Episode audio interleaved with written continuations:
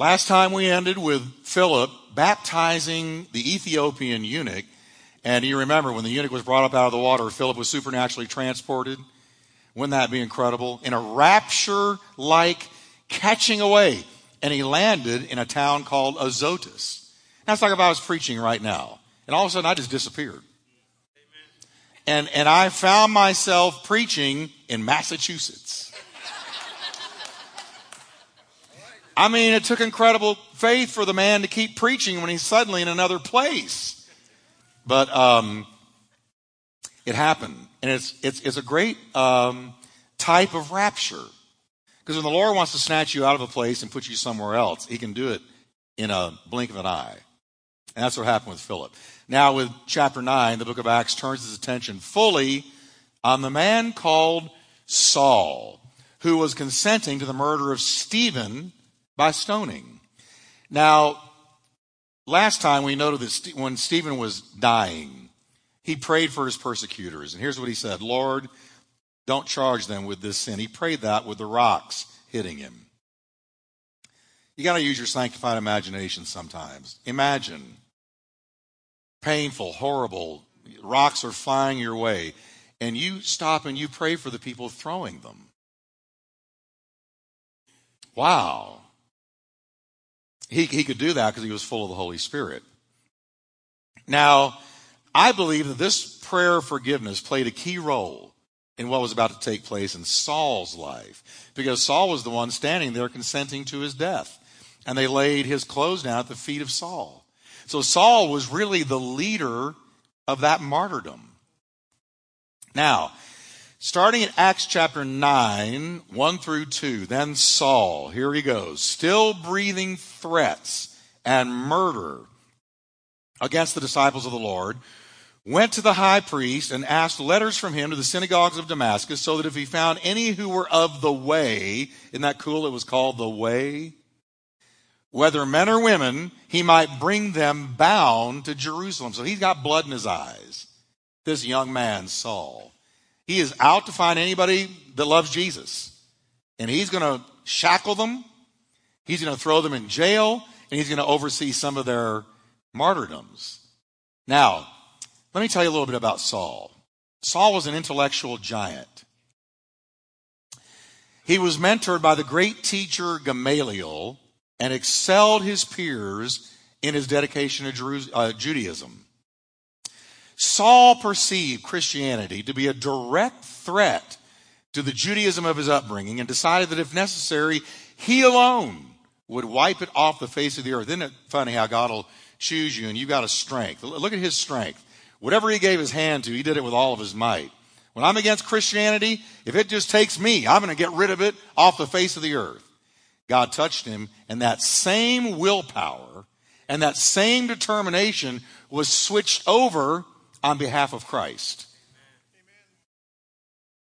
Look at what you do naturally. What is your natural gift? God's liable to anoint that and use it for supernatural things.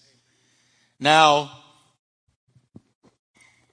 we're told that he was breathing out threatenings and slaughter against the disciples of the Lord. Folks, he was serious. The word for slaughter is the Greek word phonos. And it appears 10 times in the New Testament. And everywhere but here, it's translated into the word murder. But here is translated into slaughter. Either way, you don't want it happening to you. Amen? So, so Saul was filled with murder. He wrote two thirds of our New Testament. Now, in verse 2, Saul has received the sanction and blessing from the high priest to wreak havoc on the church and arrest the Lord's people.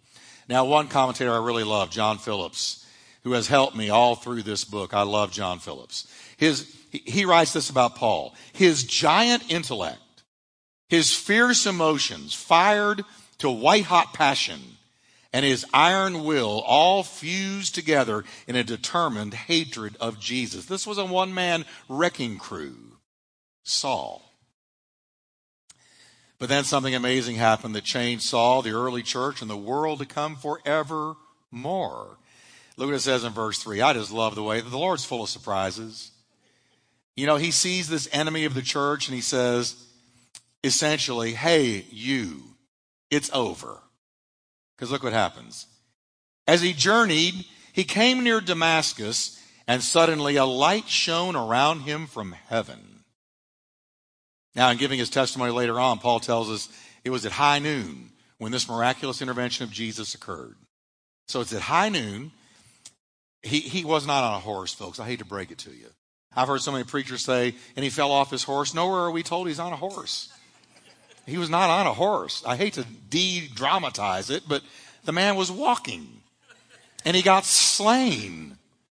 God knocked him down, but he didn't fall off a horse. Now, a brilliant light that was brighter than the noonday sun suddenly burst forth upon him. Now, the expression shined round about that you see in the King James Version can be translated flashed round about. So it was a light from heaven that flashed round about the astonished Saul. Can you imagine? Here he is. He's going to, to, to arrest Christians, to kill them, to imprison them. And all of a sudden, a, a light brighter than the sun surrounds him. He falls into the dirt. And then after a brilliant flashing light, a voice calls him by name. Everybody say with me, the Lord knows my name. But let me tell you, Saul was not looking forward to Jesus calling him by name. Because look what happened. He fell to the ground and heard a voice saying to him, Saul, Saul, why are you persecuting me? See, if somebody comes against you, they came against him. Why are you persecuting me, Saul? You put your hand on my people, you put your hand on me. And he said, Who are you? Now, what Saul calling right off the bat? Who are you? Lord. he knew real quick. He was a bright man. He added two and two quick. This is the Lord. Then the Lord said, I am Jesus whom you are persecuting. It's hard for you to kick against the goads. Now that is a beautiful description of somebody who is resisting God against the, the cries of their conscience. I don't know if you've ever been there, walked away from the Lord and gone off into a direction you knew was wrong. But if you have, then you know what this means. Because you're, you're doing your best to go a certain direction, but your conscience is hounding you and haunting you and stalking you and crying out at you. And so you're kicking rebelliously against the sticks against your conscience. And you can't get away from it. You know, you can't get away from the Lord. You can take a jet and fly to the furthest location, but whenever you land, He is at your arrival gate. Hi there. Ask Jonah. Now, this is Paul's first encounter with the Christ that he was single handedly trying to destroy. We're never told that Paul met Jesus prior to Jesus' crucifixion. We, we're never told that. So I'm going to assume he didn't. When you read his epistles, you find that he never referred to the Lord as Jesus of Nazareth, but always as the Lord from heaven, because that's how he met him. The Lord from heaven. He never knew Jesus after the flesh, like Peter and John and James and them did. No, he never knew him after the flesh. He only knew him after the Spirit and as the Lord from heaven. So one moment, Saul of Tarsus is riding high, secure in his position among his peers, unreachable in his prejudices against Christianity. And the next moment, he is prostrate on the ground, blinded by heaven's light, and arrested by Jesus' voice. And we say together, We serve a great God. Verse 6 So he, trembling and astonished, said the second time, Lord, what do you want me to do? You win. Uncle, what do you want me to do? Then the Lord said to him, Arise and go into the city, and you're going to be told what you must do. Now, I've already pointed out, but I want you to notice that twice he's already called him Lord. And it says, No man says Jesus is Lord, but by the Spirit. You can't say with faith, Jesus is Lord, unless the Holy Ghost has convicted you and drawn you to Jesus himself. It is a Holy Ghost utterance. So twice he's called him Lord. From this point on, Jesus would be Lord in Saul's heart, his mind, his soul, and his will. Right then and there, folks, the old Saul died, crucified with Christ, and buried with him forever. And the new Saul stood in Christ on resurrection ground. Do you remember the day that happened to you? Remember the day you got saved? You remember the day the Lord got your attention and you called out and you said, Lord Jesus? You remember that?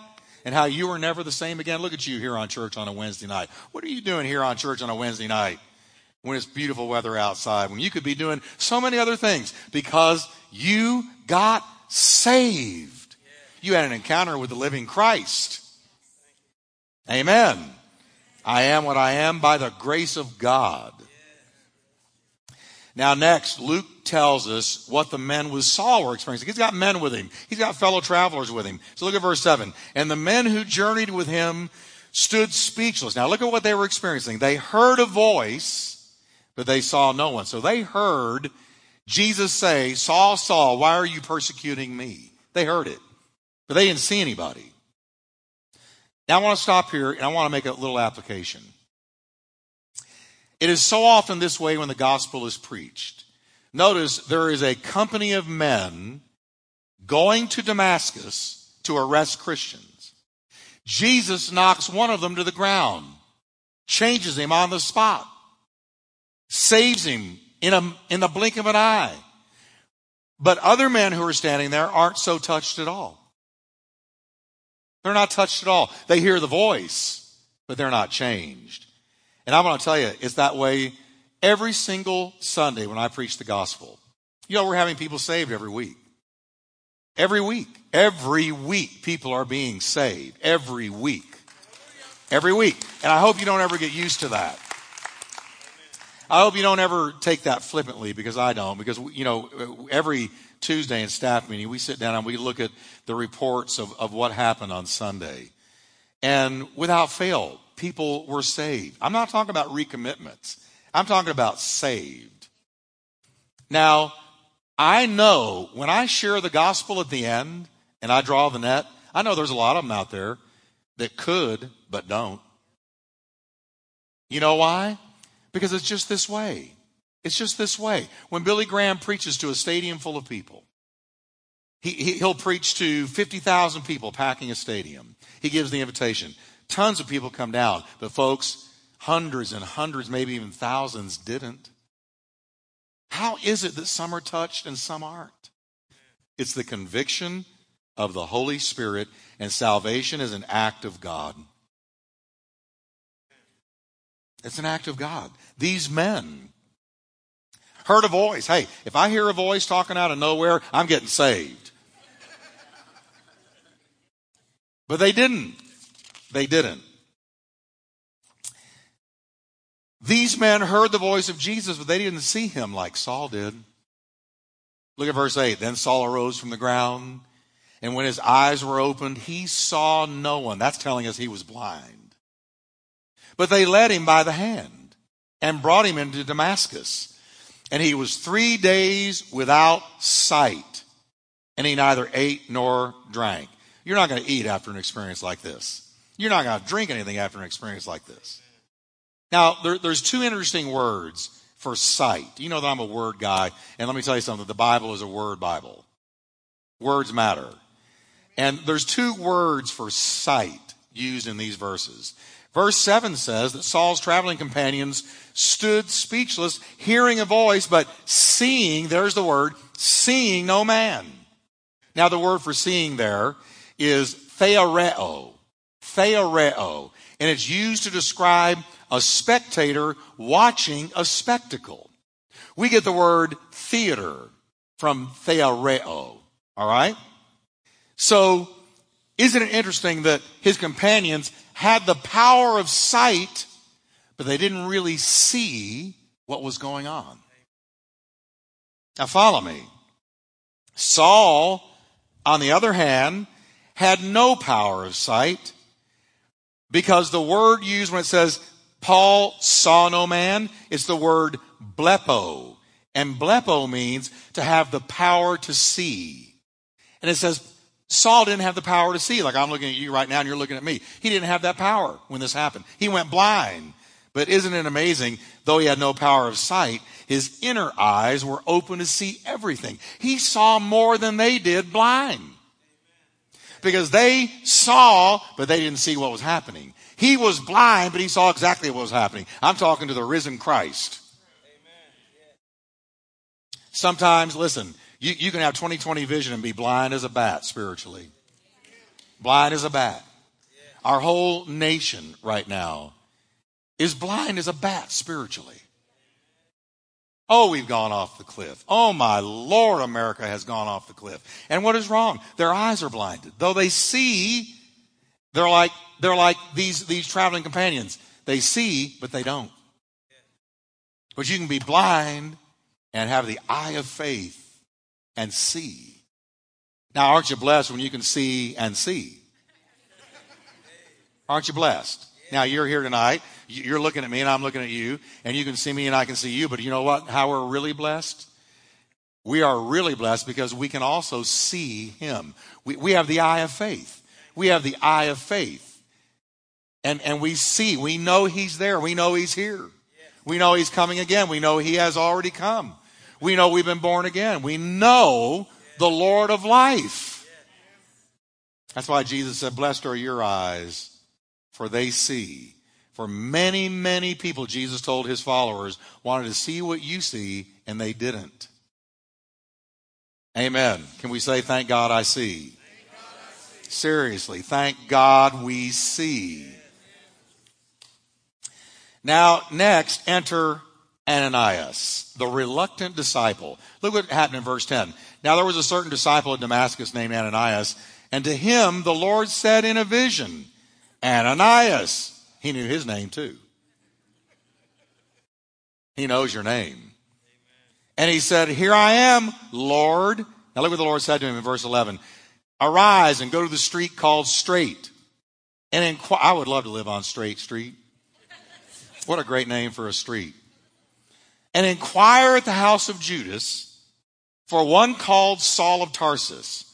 For behold, he is praying, and in a vision, he has seen a man named Ananias. So the Lord's talking to Ananias, and the Lord's talking to Saul, both at the same time. Ananias, I want you to go see Saul. Saul, a man named Ananias, is coming to see you.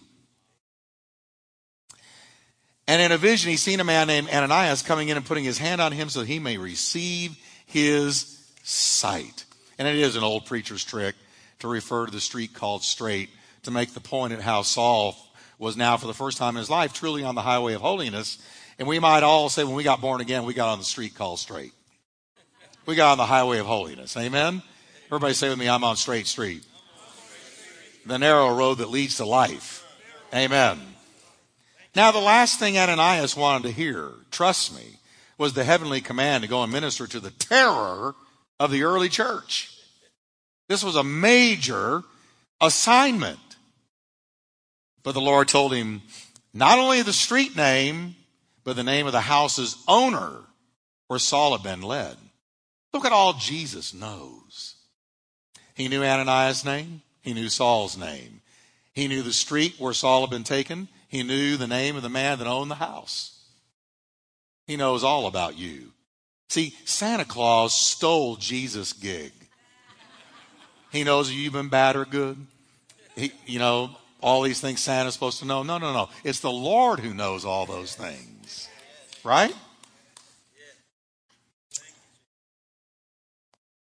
Still, Ananias protested this command to go to Saul. Verse 13. Ananias answered as if the Lord didn't know what he was doing. He said, Lord, I've heard from many about this man.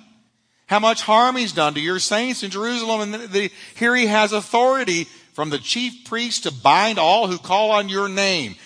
What he's really saying is, Lord, are you sure about this? Have you ever said that to the Lord seriously? Are you sure about this? Now I want to stop here. I want to point out something that, that to me might be the lesson from the verses we're covering tonight. I want to point out here how important it is that we see people through the Lord's eyes and not through the eyes of our prejudices. Because look at Ananias' problem. His problem was what he had heard about somebody. His issue was the bad stuff that had been spread about. Now it was right, it was right, it was true. But he's going based on what he's heard and the opinion he's formed based on what he's heard. Now, how many times that happen in the church? You know, somebody walks in and, and, and, and, and you know, maybe they've been the subject of gossip. We say, man, Lord, I've heard so many things about this person. Now, notice, Ananias was really trying to get out of this assignment because of what he'd heard about Saul. He was looking at Saul through natural eyes and not through the eyes of Jesus. How often do we do that? Ananias saw a terrible man, while God saw a chosen vessel. You know what God sees when He sees you? He sees somebody redeemed, chosen, a royal priesthood, a holy nation, a called out people. When I got saved, you know that I was a hippie. I know it's hard for you to imagine that I could bring pictures and you'd never come back. I had hair down to here. I, I had it in a ponytail. It was parted down the middle. I had wire rim glasses. I was 130 pounds, soaking wet, six foot one. I had on the bell bottom blue jeans, the t shirts. I was a hippie. Now, when I got saved, man, I wanted to go to church. And I'll never forget going into this great big, beautiful church. I think it was a Baptist church, although it was uh, a Baptist that led me to Christ. I'm not slamming Baptist. But I walked in in my bell bottom blue jeans with my t shirt, with my hair in a ponytail, with my wire in glasses. And I'll never forget feeling like I was under a microscope because they were all in suits and dresses and they didn't look like me and I didn't look like them and I could just hear them thinking, wow, where'd this one come from? They weren't looking at me, I assure you, through as a chosen vessel.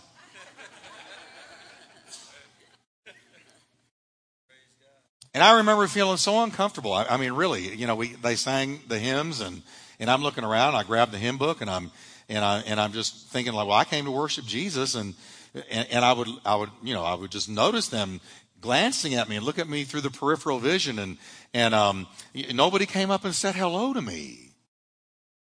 And here I was, newborn. You know, I come out of juvenile home, come out of the drug culture. But see, what did Jesus see?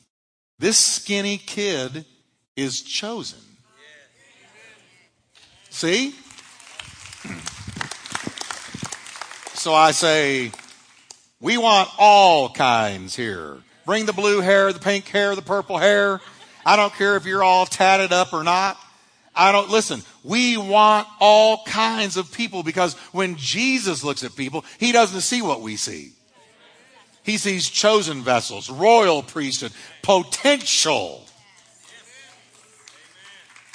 kingdom potential.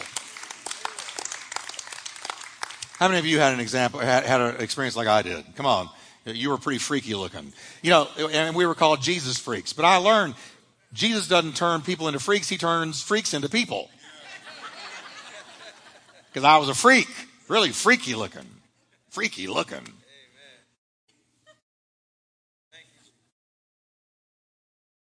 Now look what the Lord's done with me now. Now I look all normal and, you know.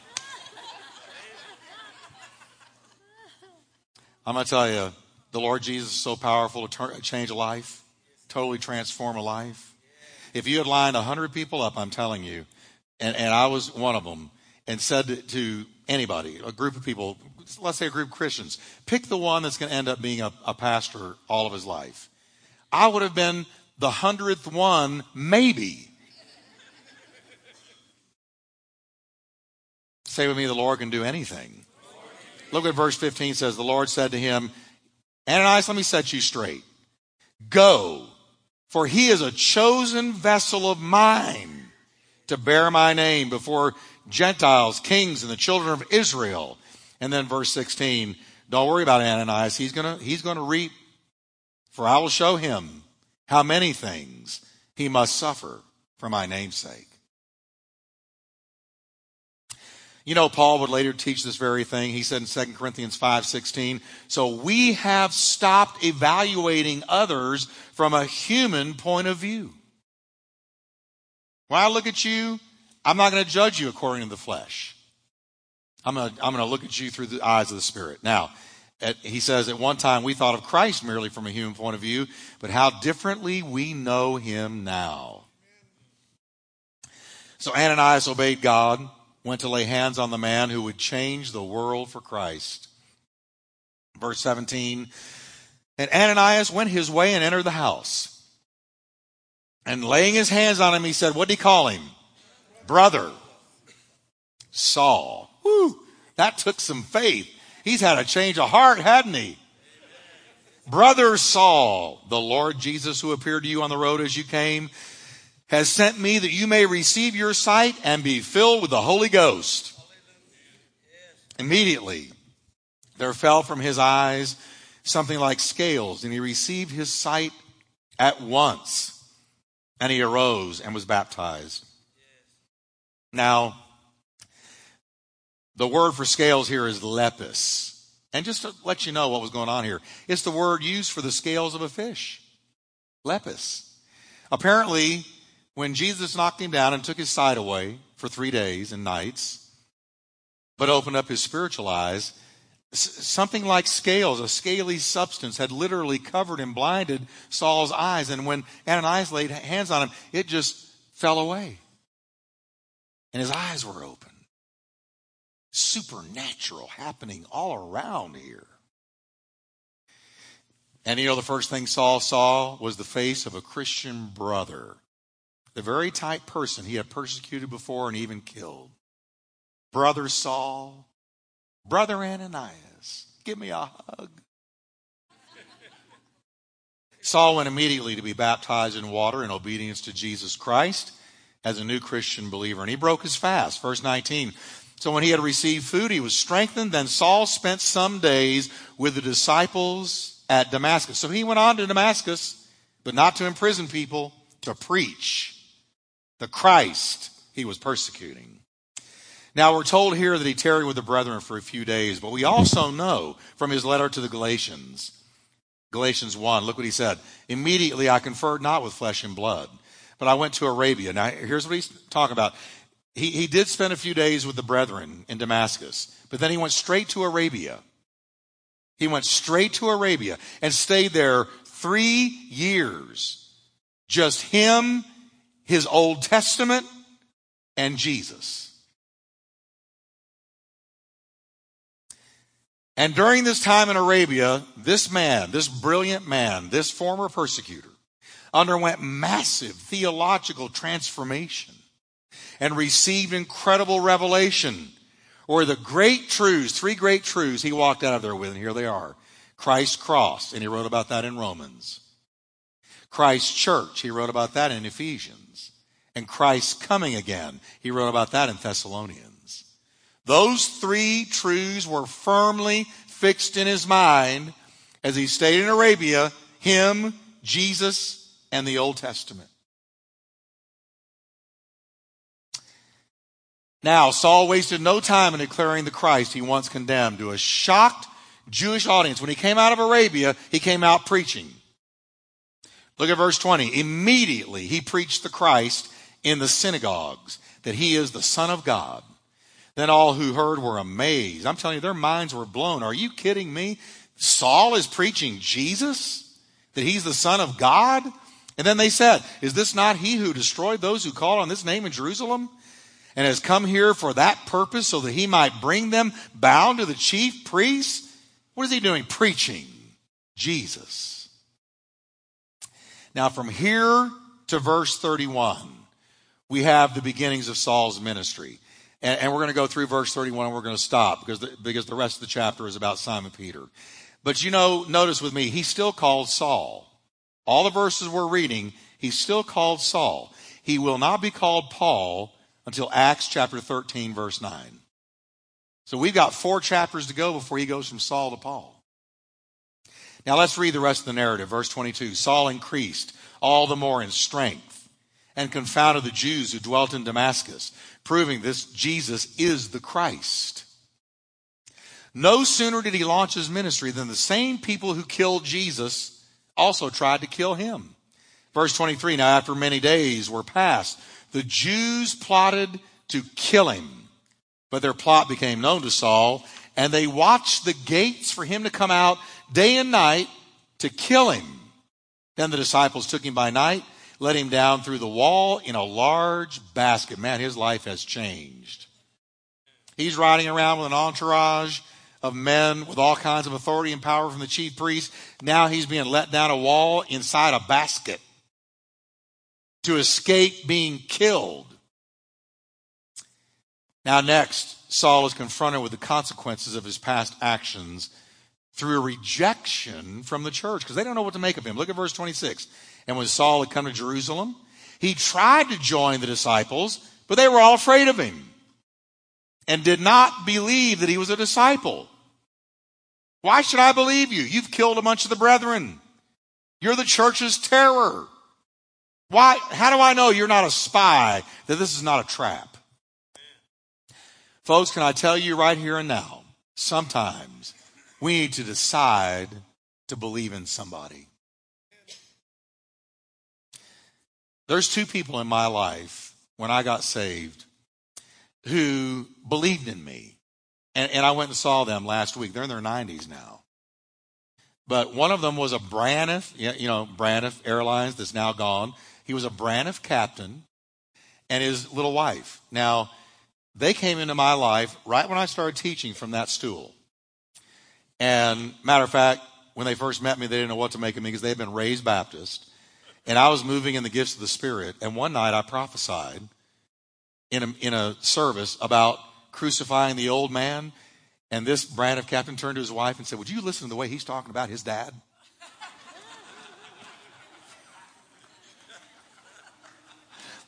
I'm serious. They thought I was terrible. And they didn't understand I was talking about the old man. The old man. You know, the old man crucified with Christ. They thought I was talking about my dad. But once they got to know me, then, then they became like surrogate parents to me. And no one believed in me more than this couple. Because, you know, we need people to believe in us, don't we? We need people to, to, to see what Jesus sees in us, don't we? That's what encouragers do. You know, you'd rather go on a vacation with an encourager than a prophet, wouldn't you? Because prophets are always telling you what you're doing wrong. Encouragers are always telling you, hey, I believe in you. You know, great things are going to happen with you. This, the, this couple became my greatest cheerleaders. And they would take me aside, and, and believe me, I was full of insecurities, full of um, damage from drugs. And, and they would say, Jeff, God's got great things for you. You just hang in there. You're a preacher. You're a teacher. You can do it. God is on you. We're for you. And they were just my cheerleaders. They believed in me. Saul needed somebody at this point to believe in him because he was being rejected by all the leadership of the church. They didn't trust him.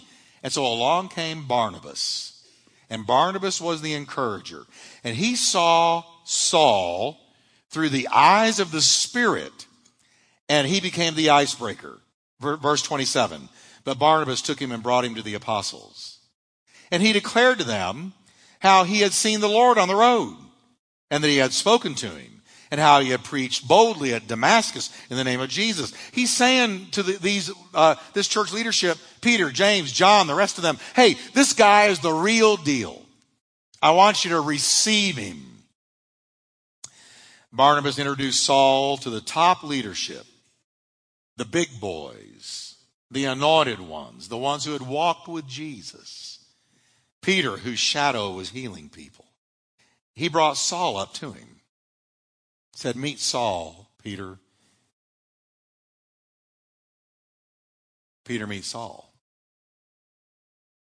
What a meeting that must have been. To see Saul looking Simon Peter in the face to see Simon, his suspicion melting, give Saul a big fisherman's bear hug. Come here, bro. To see Saul and John greet one another with a holy kiss. It took a Barnabas. And folks, some of you, you've got somebody in your life. And they need, they, now I'm not saying they're perfect. And I'm not saying they haven't made mistakes, but they need someone to believe in them, to say, I see what God sees in you. I still need it. Hey, if I get real down, I still call those people in East Texas. As a matter of fact, when I was there last week, she said, Jeff, your ministry is about to explode. Your ministry is about to grow like you've never seen it before. She sat me down and, and knelt over me with her little crooked back. Now she's 92, 93. Now it's about to explode. You do know that. You're about to see things you've never seen. Talk to me, talk to me, talk to me.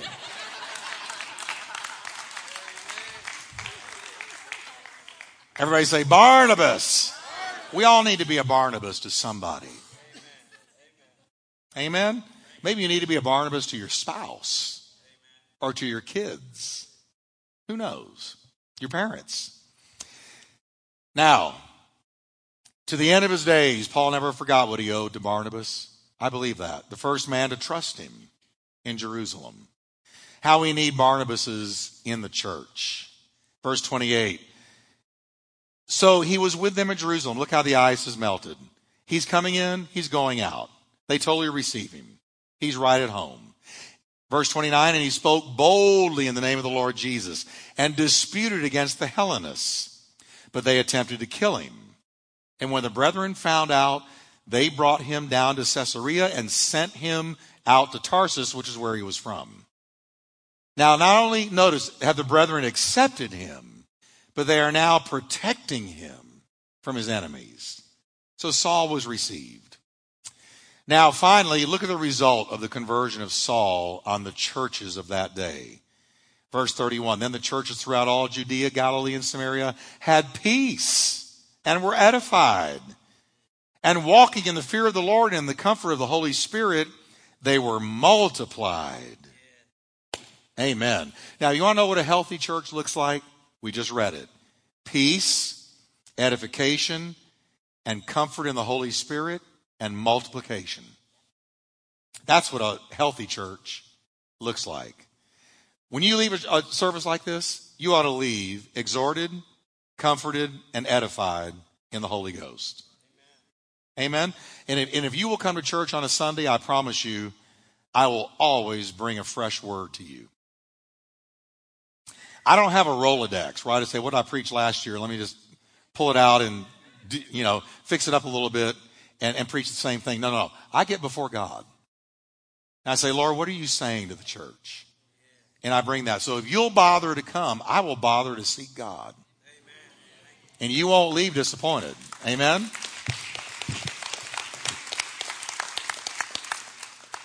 Now, next time, the focus swings back to Simon Peter and God is going to open the door of the gospel to the Gentiles, and it is major, major, powerful stuff. Can we just all stand up together tonight?